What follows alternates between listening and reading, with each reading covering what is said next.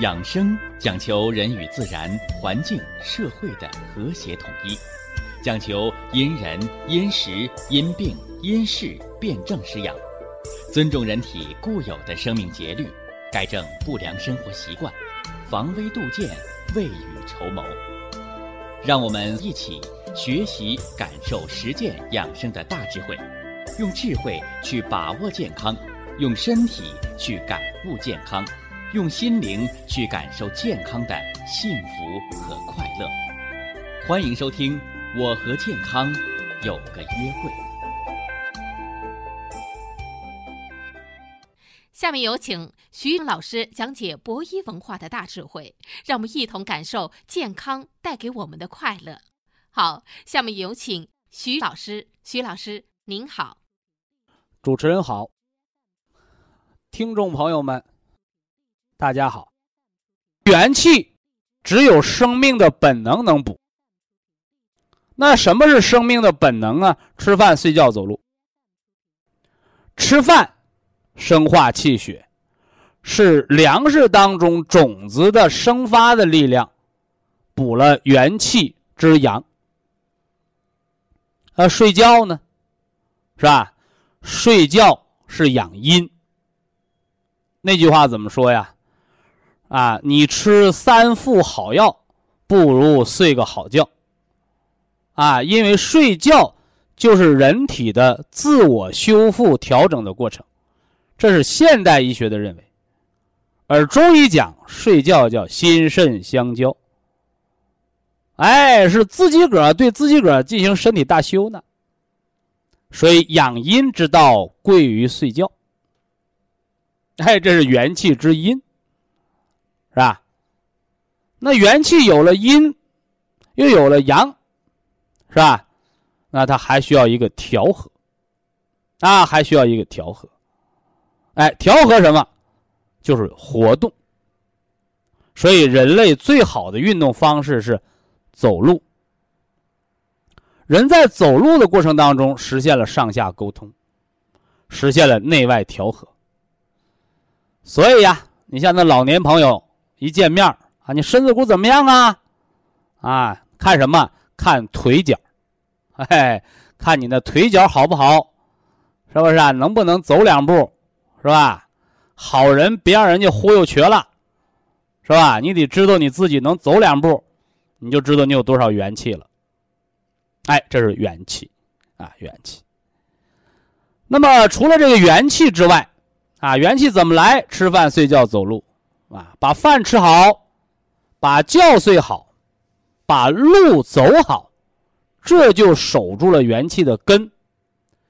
元气不会无中生有，元气不会锦上添花。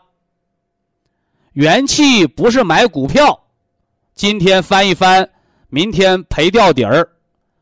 元气它就是你银行里边的定期存款，年年吃利息。那是老本儿，啊，而相反，什么开刀啊、手术啊、外伤啊、久病啊、激素啊、毒素啊、环境污染呢，这些伤害生命的东西，都在耗散人的元气。那么元气耗尽了呢，小命就完了。给大家讲了五脏之气血。讲了人体啊，有五大生命系统：心脏系统、肝脏系统、脾脏系统、肺脏系统、肾脏系统。那这个脏啊，大家要注意，中医说脏和西医解剖学内脏的脏，它不是一个字。我们平时说内脏的脏，都是解剖学。在肉月旁这个脏，所以我们做体检也好，是吧？到医院这个看病也好，哎，都要做内脏的检查，小到 B 超、X 光，大到 CT 核磁，都是看你内脏这个器官，或者简而言之来讲，就看你这个零件出没出毛病。这说的都是内脏的。形，啊，内脏之形，所以呢，西方医学啊，更重视于人身体结构的变化，也叫器质性病变的存在。但是大家要知道啊，啊，疾病的形成分功能性疾病和器质性疾病。功能性疾病指的是功能运转不正常，而器质性疾病呢，指的是零件结构破损了。那这两个孰轻孰重啊？那治病趁早，你说这病轻的时候好治呢，还是零件都坏了的时候好修呢？啊，我们修汽车都知道是吧？啊，零件没坏的时候抓紧调整，咱们花的钱肯定要少啊。零件坏了，哎呦，不换件这车修不好，咱们争取换这个原厂的件是吧？尽量别换副厂的件儿啊，因为它吻合呀，它合拍啊。那车的零件能换，呃，人的零件呢？啊，要不怎么说我们得感谢高科技呢？高科技的现代化，啊，人的零件也能换，啊，也能换，啊，什么肝移植、肾移植，是不是？哎，心脏也能置换，啊，那话又说回来，谁命不要了，把这保命的零件换给你呀？是不是？啊哎，科学水平能换，但是没人舍得给你换，何况呢？还有一个手术后的排异，大家众所周知啊，那个肾衰竭、尿毒症换肾，手术费用就高达三十万，那前提还得有人捐给你一个肾，那肾没花钱，是不是？哎，买卖器官违法吗？换完了拉倒了吗？没有，三年的排异期。抗排异的药又是三十万，所以里外里加下来三十加三十，少说六十，那多说就上百。那对于普通老百姓的家庭来讲，天文数字啊！所以呀，治病一定要趁早，人千万不要等零件坏了，再想起来保命，那可就晚了。呃，这是肉月旁的内脏。啊，重点的是零件坏没坏啊？那么中医呢？上医者治胃病，不治已病，说的是高明的医生具有啊超前的眼光，具有一个前瞻性，在内脏的零件还没坏之前，他就察觉到了疾病的走向，早防早治。哎，不造成什么伤害，不落下什么后遗症，提前达到医治的这么个有效的、最佳的效果，故而叫上医。哎，高明的医生治胃病，在疾病尚未造成伤害之前有效治疗，不治已病的意思是，不要等到病入膏肓的时候再去挽救。那么已经病入膏肓了，要不要救啊？医者父母心，是吧？该救还得救，就像那个救火一样，啊，没着呢，你提前防了火；河都着落架了，你把火扑灭了，哪个功劳大？哪个意义更重大呢？是不是啊？所以防火胜于救火，养生保健就是防火，手术开刀，那就是消防队。你再好的刀伤药，它不如不嘎口啊！当然了，光说风凉话谁都会，关键是怎么让的提前预防、提前调养，啊，不至于病入膏肓呢？那么中医的这个脏，它就是西藏的藏，哎，唐三藏的藏。有的朋友说，那个不是小孩捉迷藏的藏吗？没错。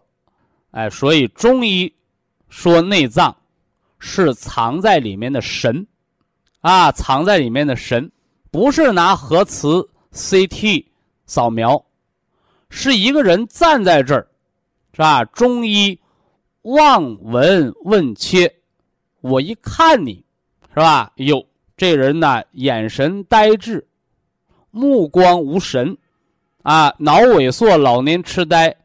最轻，他也是个动脉硬化，检查去吧。检查完了回来，哎呦，大夫你不说我们都不知道，一查真是那个病。你说说是科学的水平高，还是中医望闻问切的水平高，是吧？哪个更有实际意义？和尚脑袋上的虱子谁都能看得见，满头密密的头发里面长不长疖疮，你怎么能看得出来？所以入木三分，它不光是眼神好坏，哎，更重要的是什么呢？表里相依的科学知识，所以呀，中医内脏啊，它这脏主要是藏在里面的功能，所以呀，五脏系统，哎，祖国中医说五脏系统，五脏的病，它绝对不是简单的说你哪个零件坏没坏，而是你这个脏腑系统的运转机制坏没坏。你像心系统，啊，有的老年人刚过六十。说话就言不达意了，是吧？说了上句忘下句，是不是？那你到医院检查心电图，他心脏没病；检查脑 CT 也没中风脑梗，那大夫说没病回家吧。哎，好了，过个三年两年，脑梗了、心梗了、中风了，是吧？不是说没病吗？是有病你没看得到。所以呀。言为心声，哎，当人说话词不达意的时候，是吧？当人的目光啊呆滞、反应迟钝的时候，都是心神出了病，这是心之病。那么肝呢？肝开窍于目，是吧？那眼睛瞪得滴溜圆，你去检查一下，看看有没有甲亢吧，是不是啊？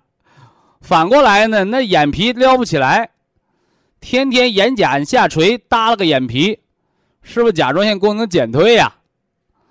啊查出甲状腺的毛病了，内分泌科光给吃激素。你知不知道，甲状腺的内分泌，它的总司令归谁管？归肝管。啊，归肝管。所以中医养肝，啊，中医养肝。哎，肝的阳气不足，肾阳亏，叫甲状腺减退；肝阳上亢，肝火旺，叫甲功亢进。一个是减退，一个是亢进。你看内分泌，内分泌它分泌的激素入血，那又是谁让内分泌的激素多还是少呢？都是由内脏。藏在里面的神，它的内脏系统的功能来决定的。啊，所以什么人得甲亢啊？生气呀，熬夜呀，喝酒啊，啊，什么让人得甲减呢？啊，懦弱呀，是吧？暗气暗憋呀，睡懒觉不起床啊，你。所以什么样的习惯，就造成了什么样的内脏的运转环境，什么样的运转环境。就产生什么样的气血？好的环境产生的气血叫健康，坏的环境产生的气血就叫毒素垃圾，甚至是恶变的环境。这是肝的系统。那肺的系统呢？是不是啊？西医检查肺，轻是透个视，是不是啊？照 X 光片。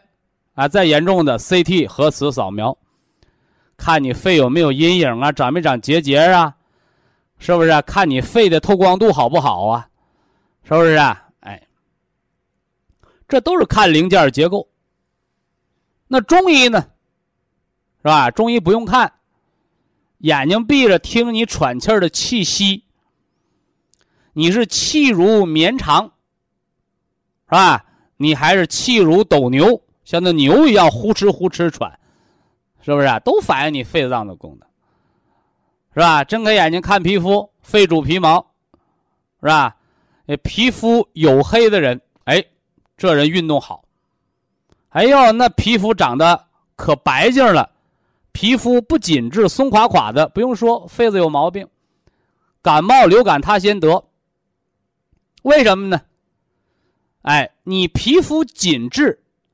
你肺的防御能力就强，你皮肤松弛，你肺的防御力它就弱，是不是？那你说哪个好哪个坏呀？所以看着好它不一定好，是不是啊？它用着好才是真正的好，哎，所以身体好不好啊，自己都知道。另外，你看那得鼻炎的人，那肺子它都是有毛病的，因为肺开窍于鼻呀，是吧？所以鼻炎老在鼻子上开刀，是不是啊？哎，你那树叶都掉光了，你往树叶上浇水，树根都干了，哎，所以叫正本清源，是吧？这是肺啊，脾呢？啊，脾主肉啊，是不是啊？哎，你肥胖还是消瘦都要调脾。你食谷不化，哎，这是我要要讲了啊。慢性结肠炎，慢性结肠炎，说拉的次数多，大便不成形，哪个好治，哪个不好治？次数多好治，是吧？次数多，它就是什么呢？哎，你阴和阳的问题，而不成形呢，是化的问题。所以呀，调慢性结肠炎吃枸杞山药小米粥，是吧？包括我们点天枢穴，晚上睡觉全腿推肚子。你先解决的都是排便次数的问题，后解决的是大便成型的问题。你看，这里边病情轻重，在这儿就得以区分。那么肾呢？是吧？肾呢？肾主骨生髓，主髓纳气。这个人肾好不好？你看他脑袋瓜大小就看出来了，因为那脑壳就是骨头啊，是吧？所以说，你看有的人长得那个相面的说叫天庭饱满，地阁方圆，说人那脑袋瓜长得就方正，哎，这人先天肾气就足。你看还有的人生下来就小头鸡脸的。是不是啊？脑袋小，脸也小，你不用说呀，先天禀赋肾精就不足，是不是？啊，这都表现着内脏的神与外在的五体的之间的相的关系。哎，这是给大家讲了内脏它藏的神。那么总结一句：人生百病，根在五脏。你是内调脏腑依其根，还是外治之节治其标？哎，这个大家一定要有准确的拿切。这是脏腑的分别的论述啊。今天要讲什么呢？讲这个气的种论啊，分着讲讲了，合起来呢，啊，合起来人有四气。一曰元气，啊，元气；二曰营气；三胃气；四中气。这都是人体气机非常大的概念，是吧？在生命过程当中，都起着重要的作用。但具体下来都有什么作用呢？哎，我们给大家一一道来。首先呢，我们说的最多的，是吧？对于我们养生评说，是吧？实现身体健康意义最重大的，也就是这个元气，是吧？我们常听啊，什么养生的秘方啊，养生的绝学呀，啊，好多人趋之若鹜，啊。啊，这都跟大家有偷窥心理有关，啊，一说是秘密都感兴趣，啊，啊，我这人不讲秘密，啊，我们都讲啊大白于天下的事儿，是吧？光明正大，是吧？那么元气，啊，元气，它是养生当中啊很简单、很有效。很实用的操作的方案。他为什么这么讲啊？因为元气，它非常的实用。啊，我们的健康评说讲的更多的都是实用的东西，啊，不讲什么小窍门啊、小技巧啊。那什么是元气？元气，元气，顾名思义，先天本源之气。谁给的？爹妈给的。所以咱们国家有个国策啊，叫计划生育。啊，怎么计划呀？拿算盘计划吗？不是。哎，就是父母的身体健康，是吧？哎，父精母血，你才能得到健康的娃娃。这就是元气的基础。啊，这就是元气的基础。那么，光有基础就够了吗？是吧？生个孩子不给奶吃，天天给喝奶粉。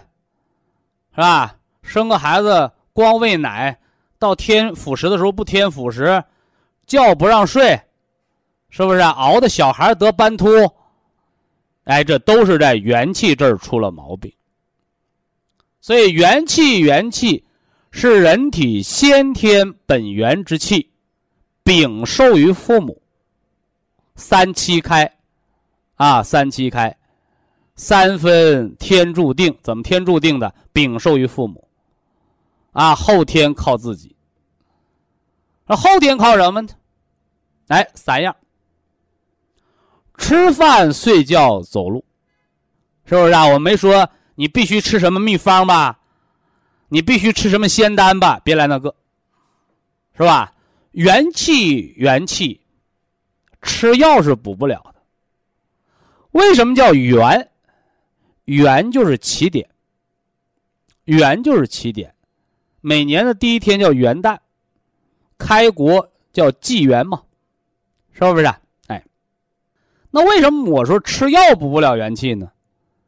因为药治病靠的是药之邪性，以药之毒，以药之偏邪之性医人体之病。所以中药、中医、中药。当中，它有这样的法则，叫寒则热之，是吧？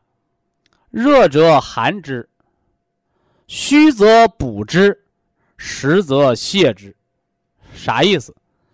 就是用药之邪攻人体的病邪。那么元气呢？它是本源之气。它不是外来的病邪，所以药是补不了元气的。那么元气只有生命的本能能补。那什么是生命的本能啊？吃饭、睡觉、走路。吃饭生化气血，是粮食当中种子的生发的力量，补了元气之阳。而睡觉呢，是吧？睡觉是养阴。那句话怎么说呀？啊，你吃三副好药，不如睡个好觉。啊，因为睡觉就是人体的自我修复调整的过程，这是现代医学的认为。而中医讲睡觉叫心肾相交。哎，是自己个儿对自己个儿进行身体大修呢。所以养阴之道贵于睡觉。哎，这是元气之阴，是吧？那元气有了阴，又有了阳，是吧？那它还需要一个调和，啊，还需要一个调和。哎，调和什么？就是活动。所以人类最好的运动方式是走路。人在走路的过程当中，实现了上下沟通，实现了内外调和。所以呀，你像那老年朋友一见面啊，你身子骨怎么样啊？啊，看什么？看腿脚，哎，看你的腿脚好不好，是不是啊？能不能走两步，你就知道你有多少元气了。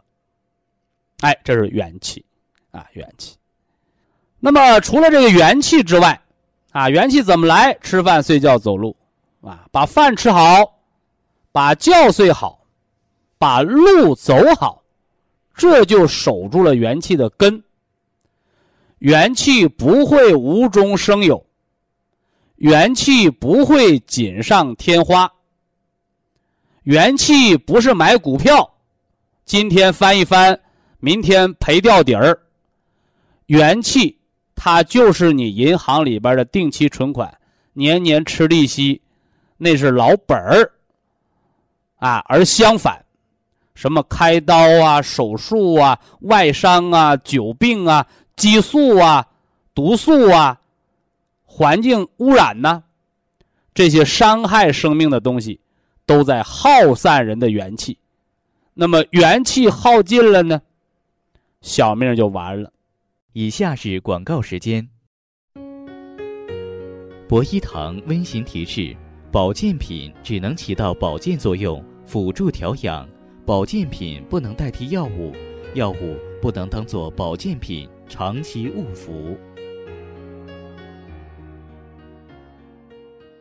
呃，最近呢。好多听众朋友特别询问骨质增生、骨质疏松、压缩性骨折、退行性骨关节改变的朋友，是吧？在医院补钙的同时，哎，能不能吃中药补骨？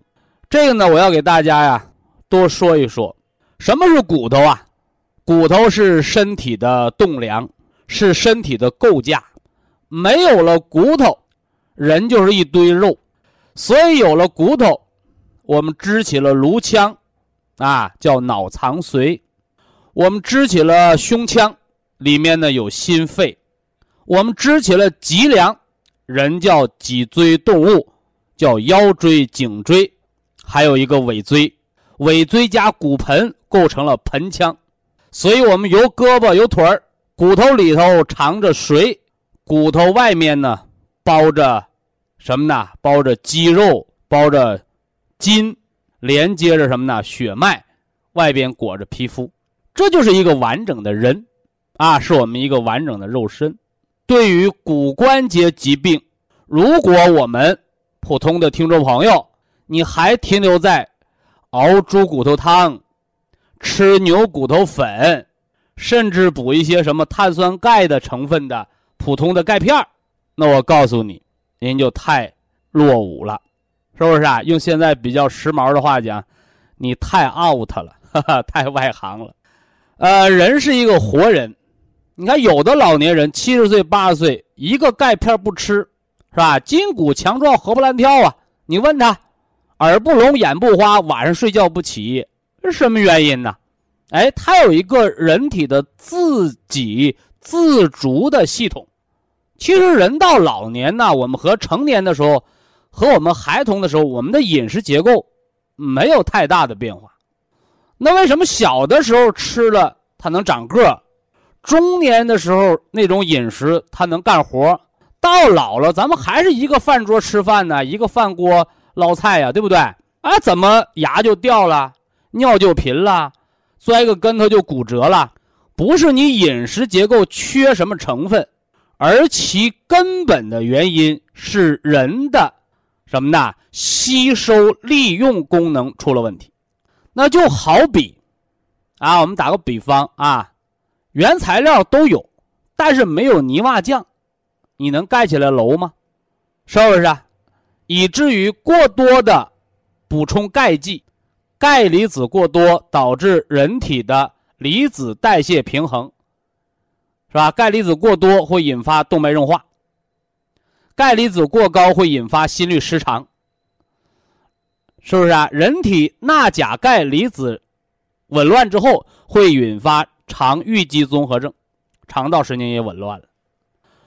所以呀，医学现代医学的研究，它源自于实验科学，光实验不行，还要有实践。什么叫实践？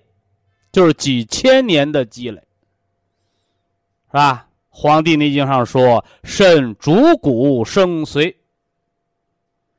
冬季养藏，藏的就是肾经之道。”所以呀，聪明的老中医拿杜仲、牛膝、枸杞，这是我十年前讲过的老方子了，是不是？啊？杜仲、牛膝各十五克，枸杞十克，泡上三斤到五斤的高粱酒，泡满一个月，每天晚上饮三钱，佐餐而用，是不是？说喝这个杜仲、牛膝、枸杞酒，是吧？咱们老百姓自己泡点药食同源的药酒，怎么就不起夜、关节不疼了呢？难道是喝酒喝好的吗？那以前也喝酒啊，是不是啊？白酒、红酒、啤酒他也喝，他怎么关节还疼呢？难道就是这里边的树皮、树根起作用了吗？没错，中国是个传统的农业社会，中医中药。循经归元，是不是？说这个历史是非常绵长的，所以啊，在这儿，大家共同的提问的这个问题：吃钙片要不要中药补骨？我们的回答是一定要。哎，你可以到当地的中医院呢，啊，请老中医给你开个中药补肾养骨的方子，啊，当然。杜仲、骨碎补啊，杜仲、骨碎补，这都是补骨的中药材当中的顶尖之品，是不是啊？哎，如果把它做成药或者做成保健品，哎，这个用的会更好，是吧？所以今天这个问题呢，我们就简单回答这么多，是吧？那些天天吃维生素的、天天补钙的朋友，提醒您，不是你的饮食当中缺了这些物质。而是您的脾胃吸收、肝肾的利用。人常说叫肾主骨生髓，你那肾主不主骨了？是不是需要补一补肾精，养一养骨髓？是不是需要补一补肝血，调达一下你的筋、肌肉和椎间盘？哎，这是中医中药文化，是吧？人生百病。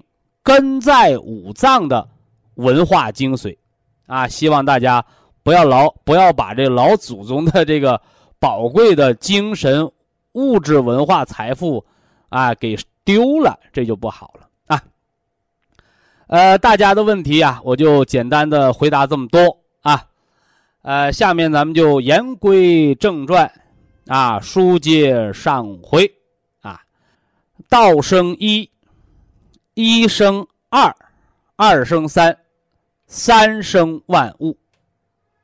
这个一，哎，就是人的一罐子元气啊，一罐子元气啊，从哪里来呀？从父母，哎，父精母血，先天得到啊，啊，到哪里去呀？啊，靠后天的吃饭睡觉。走路靠生命活动养之蓄之，是吧？而这个元气有何功啊？滋养五脏，哎，滋养五脏，让五脏行使生命功能，养护着我们生命之花长青。啊，我们都愿意听这句话，哈哈？长生不老，是吧？但真的能实现吗？实现不了，是吧？万事万物都有一个生老病亡的过程，是不是啊？包括太阳，啊，我们常说万岁万岁万万岁，太阳，太阳已经步入中年了，是吧？和太阳相比，人是很渺小的，啊，所以人不过百岁，这个百不是一百啊，是一百多。一百二十岁称之为天年，这是《黄帝内经》当中的记载，啊，人不要信口开河啊！所以人的寿命，《黄帝内经》的记载是一百二十岁天年，啊，一百二十岁天年，是吧？那么，科学家的研究呢？啊，科学家的研究呢？啊，也是这个年龄段啊。那我们今天呢要说的是一生二。啊，一生二，这元气是一，啊，生出来的二是什么呢？哎，请大家做记录：营气和胃气。啊，营气和胃气，中医也有说法，叫营血胃气，是吧？营血胃气，何为营血呀？哎，就像我们农民种地一样，你得有粮食啊，啊，把农村的土地都盖工厂吧，是吧？没有粮食，人就饿死了。说那我们可以从国外买呀。国外的农田也都盖工厂，所以土地是人们生命的母亲，是不是啊？它得生万物，它得长庄稼，它光盖工厂是不行的，是不是啊？哎，所以国家有政策，啊，农业耕种的土地是有红线的，啊，土地不能减少，啊，庄稼不能减少啊。那么营血，我们今天不讲营血，为什么要讲营气？是吧？营血是它的物质。我们讲营气，何为营气？营气就是制造营血的过程。营就是营养，啊，营就是营养，是不是？我给大家讲过中国传统营养学，是吧？有效吸收为营，合理利用为养，是吧？所以营气。就是人的生产制造的功能，是吧？生产制造的功能，啊，用现在工业分类来讲，那叫第一产业和第二产业。第一产业农业啊，第二产业工业，啊，你得有生产制造，哎，你得有生产制造，是不是？哎，那这是营气。那什么是胃气呀？是吧？胃气，顾名思义就是防卫保护之气，啊，人体啊防御外邪的能力，啊，防御外邪的能力。所以呀，体弱风寒袭，啊，体弱风寒袭，是吧？你光富有，你没有巨大的防御能力，你连自己都保护不了，那你生产的粮食。你生产的再多的好东西财宝，那都是给别人预备的，哎，所以叫一生二，这二是缺一不可的，一个叫营气，一个叫胃气，是吧？这大家一定要明白啊！你看那什么贫血、营养不良的，那就是营血不足啊；那老感冒的、慢支、哮喘、肺气肿。动不动就皮肤感染，你看，那就是胃气不足。啊，胃气不足。那么我们把它简单的落实到人体的脏腑功能上啊，和人的内脏脏腑功能有什么关系呢？哎，你看啊，中医说，脾胃是人体的五谷之海。气血生化的源泉啊，我们讲营气，你看，首先离不开脾胃啊，脾胃是气血生化的源泉，是不是啊？哎，光有脾胃就够了吗？啊，还不够啊，肝藏血哦，生产出来的气血干什么了？啊，得有肝脏把这血藏住啊，是血库。哎，因为气血是生命的根本呐，是吧？肝把血藏好了，目得血能视啊！你看电视、玩手机、上网的时候啊，肝脏派一支部队，气血给眼睛供血啊。手得血能说，你写字啊，你画画啊，啊，除了给眼睛派出去一支部队供血外，还得给手派出去气血，叫。手得血能摄，那走路呢？足得血能步，是吧？听歌呢？耳得血能闻。所以呀，人的一切生命活动都离不开气血。脾胃制造，肝脏藏血。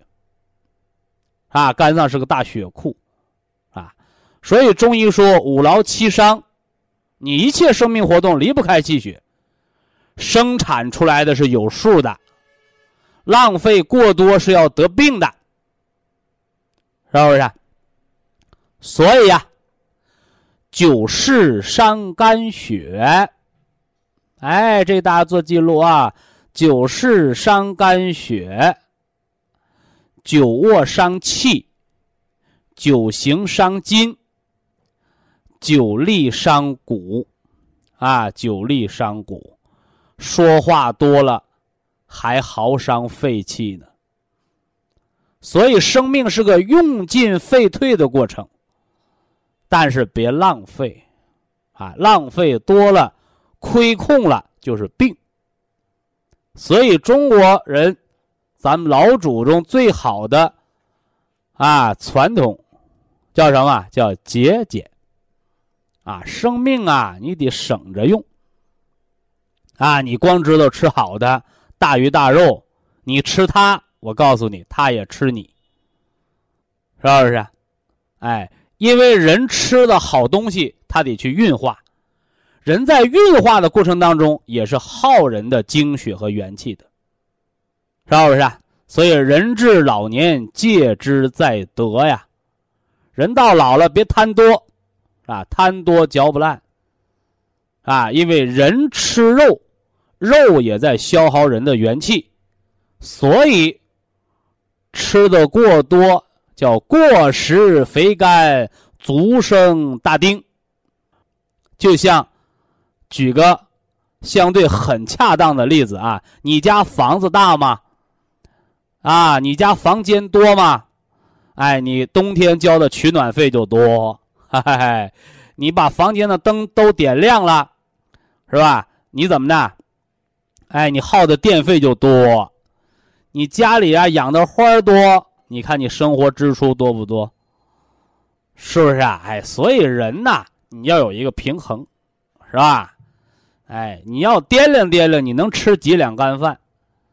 哎，你得你不要想你能不能买得起，你还要琢磨琢磨你能不能养得起。啊，你包括你吃东西也是，你不要老琢磨我能不能吃得起，你还要想你的五脏六腑的功能能不能运化得起，能不能运化完了不得病。哎，所以今天的一句养生的金玉良言就是：人吃肉，肉也在吃人。哎，吃的恰到好处叫补益，吃多了，肉把你吃了就消耗了你，你就会得病。这是营血，是吧？脾胃生化气血，肝脏储藏气血啊。那么胃气呢？啊，胃气呢？哎，我们讲，肺主人一身之皮毛，所有人的皮肤毛窍，还有我们喘气儿这个鼻子，是人体防卫系统的第一道防线。所以可见人的。防御能力，人的抵抗力，是吧？人的免疫力的第一道防线，它的总管就是我们的肺，啊，我们喘气儿这个肺，是吧？那是不是人光有肺主了皮毛，人就麻病不得了呢？啊，非也，是吧？还有那个小孩儿一听狗叫，听个打雷，还吓病了呢。对不对？哎，所以人的免疫力不光是你那皮肤裹得紧，你那鼻子眼儿过滤的好，你就不得病，是吧？还有什么呢？还有心神，啊，心主神明，是吧？呃，一提到心神，心就不是单独存在的，是不是？你看那皇帝微服私访的时候，我告诉你，都带着保镖呢，是吧？所以中医说叫心肾相交，是吧？你这人胆小还是胆大呀？啊，那面一声震雷响，你是吓破了胆还是吓尿裤子了？谁说了算？是吧？什么样的人才能做到泰山崩于前而不乱呢？是不是？哎，哎，肾精，肾精足的人。心神就安，啊，呃，肾精亏的人，是吧？什么叫男抖穷啊？是吧？以前说相对象，你看那男的老抖腿，或者那胳膊呀老哆嗦，是吧？为什么抖男抖穷啊？啊，他为什么要哆嗦？他肾精亏，他靠这个哆嗦来掩饰这个肾精亏，或者他哆嗦，他本身肾精不足，他定力就差，他就哆嗦，对不对？所以肾精亏的男人没什么大出息。啊，因为你做不了什什么事儿啊，你做什么事儿没什么坚持啊，半途而废呀，所以半途而废的人你没有富裕的可能，所以老一辈人讲叫男抖穷。啊，那为啥女抖就富啊？哎，说那个女人，她肾精亏，是吧？她老哆嗦，她家里待不下，是吧？你古代的女人是讲。大门不出，二门不入的，是吧？所以古代的女的，你老往外跑，那还了得了，啊！所以肾精亏，这个哆嗦是毛病，啊！尤其是现在的我们好多家长，是吧？那孩子看电视的时候啊，读书的时候啊，啊，你看那孩子哆不哆嗦？啊，如果有毛病，啊，早补肾精没坏处，啊！非常感谢徐正邦老师的精彩讲解，听众朋友们。我们店内的服务热线零五幺二六七五七六七三七和零五幺二六七五七六七三六已经全线为您开通，随时欢迎您的垂询与拨打。客服微信号二八二六七九一四九零，微信公众号搜索“苏州博一堂健康管理中心”。下面有请打通热线的朋友。这位朋友您好，你好，喂，你好，陈老师吗？请讲啊。啊，我是江苏扬州的。嗯，扬州听众。啊，我用博一堂的产品已已经将近有三年了。三年那算老用户了。保元汤也吃了也有几十锅了。哎呦，好，嗯。我爱人呢，我现在有有个问题向向曲老师问一下啊。嗯。我爱人是脑出血病人，中风已经有三年了。三年就陈旧性的了啊！呃，他现在呢就是有右手不能动，他血压呢不稳定。首先呢就是个血压不稳定，是高啊是低呀？他他就是说高的高的血压早晨起来呢是一百一百五到一百六，低的血压呢是八十到九十，反正是这个中间的。早上一起来就量就是这个血压。那我没听出说哪块不稳不正常啊？有时候呢，低的时候呢，只有一百一到一百二高的，低的呢只有七十到七十五。我还是没听出来不正常啊。这个也属于正常的。血压，嗯，血压是推动血液流动的动力。嗯。健康人八十一百二三，上下波动个十到二十，算正常波动。所以说呀，你早晨起床什么七十一百一啊，七十一百二啊，或者早晨起床八十一百四啊，八十一百五啊，没事儿，要不了命。一百六呢？一百六也不要命。哦，不要高血压一百六才算个入门啊。哦。对不对？什么要命？一百八、两百要命。他脑出血就是血压高了出血的哎。你高到一百要出的血啊？高到一百七吧，一百八那是去的时候是一百八。我刚才说的对不？对对对对啊啊！另外啊，你脑出不出血，它不是得了一天高血压出的血。嗯。高血压得中风，少则得十年，多则得二十年。明白吧？嗯。另外，高血压得中风不是血压高冲破的，嗯，是血管堵憋破的。这话能听懂不？听懂，听懂。就跟那堰塞湖为什么要抠开？你不抠开，越憋越高，决口了，那就洪涝灾害了，不一个道理吗？我这是哎，曲老师啊，这是我跟他做那个颈动脉 B 超，他说他是什么双侧颈动脉是中央硬化有斑块形成，颈动脉中央硬化斑块呗。哎，他有斑块有什么米粒大小？五天长出来的？不是的，这这肯定不是五天长出来的。十年八年长出来的。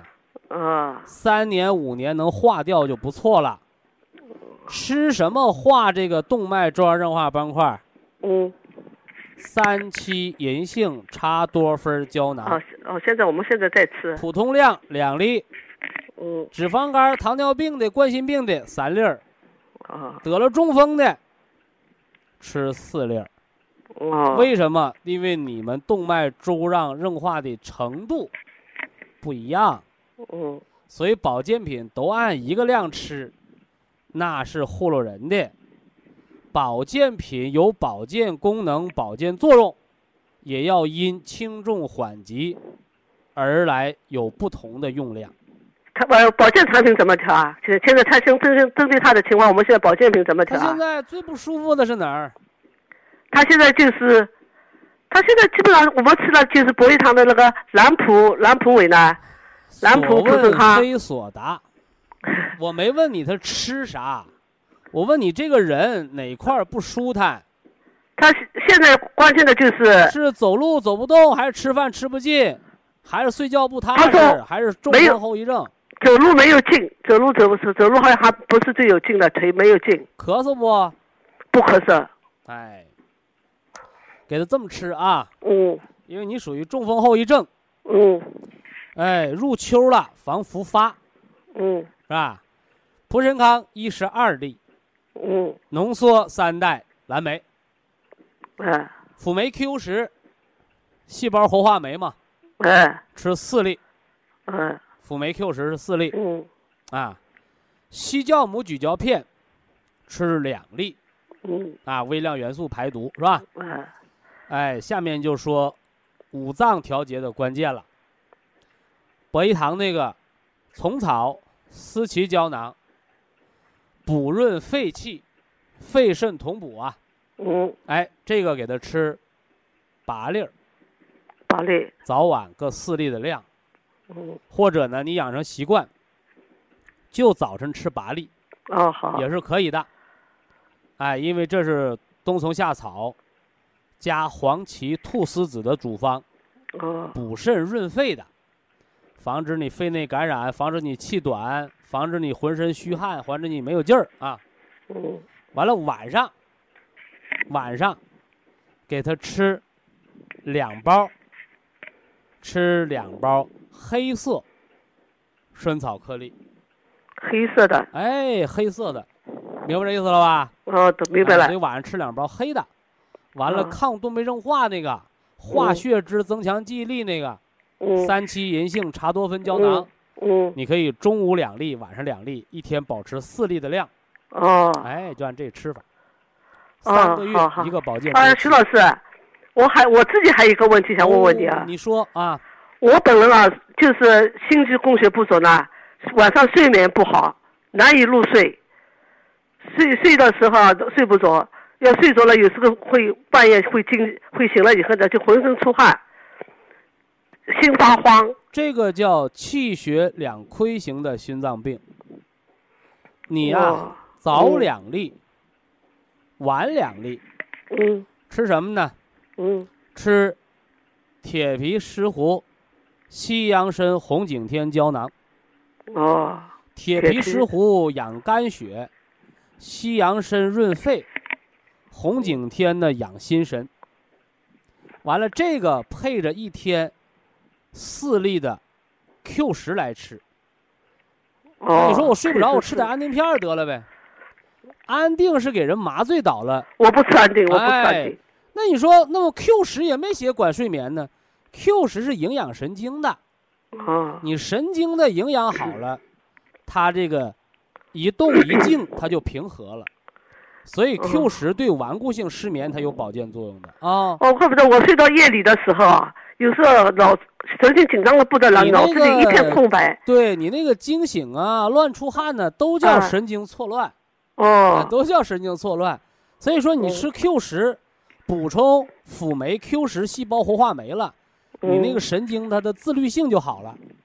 哎，像我这个困了它就睡，醒了他就精神，的正常了他就啊普。普普生康，我吃蓝莓普生康，蓝莓普生康，我吃的风吗？啊，你有没有中风啊？我没有中风，那你吃蓝莓的干啥？还挺贵我。就吃一般的普通最。普通的吃六粒或者吃九粒就够用了。我啊，就吃一般的普通的。时候，你吃九粒；睡眠好了就改六粒啊。哦，还还有一个啊，我这个胃反反流性食管炎、反酸烧心，也是个胸闷。反酸这个呀，不是胃病，嗯不是胃病啊、嗯是你那个胃酸该往下走，它反上来了，嗯结果对胃黏膜造成腐蚀了，这叫肝脾不和了。嗯，这个吃什么？嗯吃开胃汤。哦，开胃汤。哎，原来呢，咱们还可以吃那个双歧活菌因子。双歧活菌因子，哎，嗯这都是养胃肠的。哦，我知道了。哎，徐老师，告诉告诉你啊，我们吃了保元汤以后啊，我先生原来是泥沙型的那个胆结石呢，去做 B 超是看不到看不到胆囊的。啊，他自从吃了保元汤以后，吃了博博益堂的保健品以后啊，他呢现在就是前前前一段时间去做了一个 B 超，哦外科医生说呢，我我他胆囊看不到了，被泥沙全包住了。啊，这个医生回我去，什么胆囊看不到了？他胆囊不是不这么清楚，那个胆囊在这里，就上面有一点，就又一小块结石，它不是蛮好的吗我？这个得跟你说清楚啊。嗯。呃，你那个医生啊有口误，啊。不是泥沙包裹胆囊，啊。泥沙它得装在这个胆囊里头，它一充满了，你就看不清胆囊的形态了。哦。等到这泥沙样胆结石被保元汤化掉之后，顺着胆汁儿排出去了，啊。你里边装的是胆汁儿，你和胆囊界限就清楚了，就能看清了。哎，他现在胆囊好好多了，也啊不对不是怎么疼了。泥沙包胆囊，是胆囊里边装泥沙，嗯，而且这个泥沙呀，不是咱们外边的泥和沙子，嗯就是胆固醇结晶体沉淀物。哦说白了，就跟水壶那个水垢是一样的哦。哦哦，这所以说你。喝保元汤不但化你这个泥沙样的结石，它还化什么呢？它还化那个糖尿病的高血糖、痛风病的高尿酸、脂肪肝的油脂，哎，这叫哦相似相溶的原理。就是说吃保元汤这些都能化化掉。不是保元汤给你化掉，是你我我就是保元认为汤吸收进去之后，你代谢把它代谢掉了。哦，我就认为保元汤好。我我我哥姐在上海，我跟他们一人买了一个保元锅，我叫他们喝保元汤。呃，全国现在都在喝保元汤。他们上海买不到。那个上海啊，你得到哎昆山，哎，或者到苏州，到这比较近的地方来买。为什么呢？因为上海那个广告费啊太贵了，所哦以说我们博一堂在上海周边都开店了，那就来日方长了。啊，好的，哎谢谢徐老师。家人身体健康。下次有问题再向你请教啊。好好好，好，啊，来有机会上扬州来玩啊。啊，谢谢谢谢。啊，好，谢谢啊扬。州是每年都去的啊，哎。